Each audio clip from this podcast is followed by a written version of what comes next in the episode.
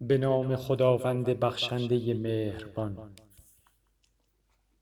پروردگارا سپاس تو را بر نیکویی قضایت و بر آنچه از من بگردانیدی از بلایت. پس نصیب مرا از رحمت خود در این عافیت عاجل و نعمت دنیای زایل منحصر مساز که به وسیله آنچه دوست دارم بدبخت شوم. و دیگری به سبب آنچه من ناپسند دارم خوشبخت گردد.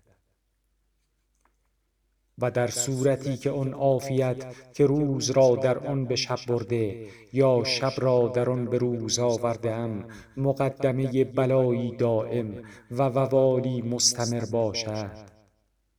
پس آن بلا و وبال را که برایم به تأخیر افکنده ای پیش انداز. و آن نعمت و عافیت را که پیش انداخته ای به تأخیر افکن زیرا چیزی که پایانش بقاست کم نیست. و بر محمد و آل محمد رحمت فرست.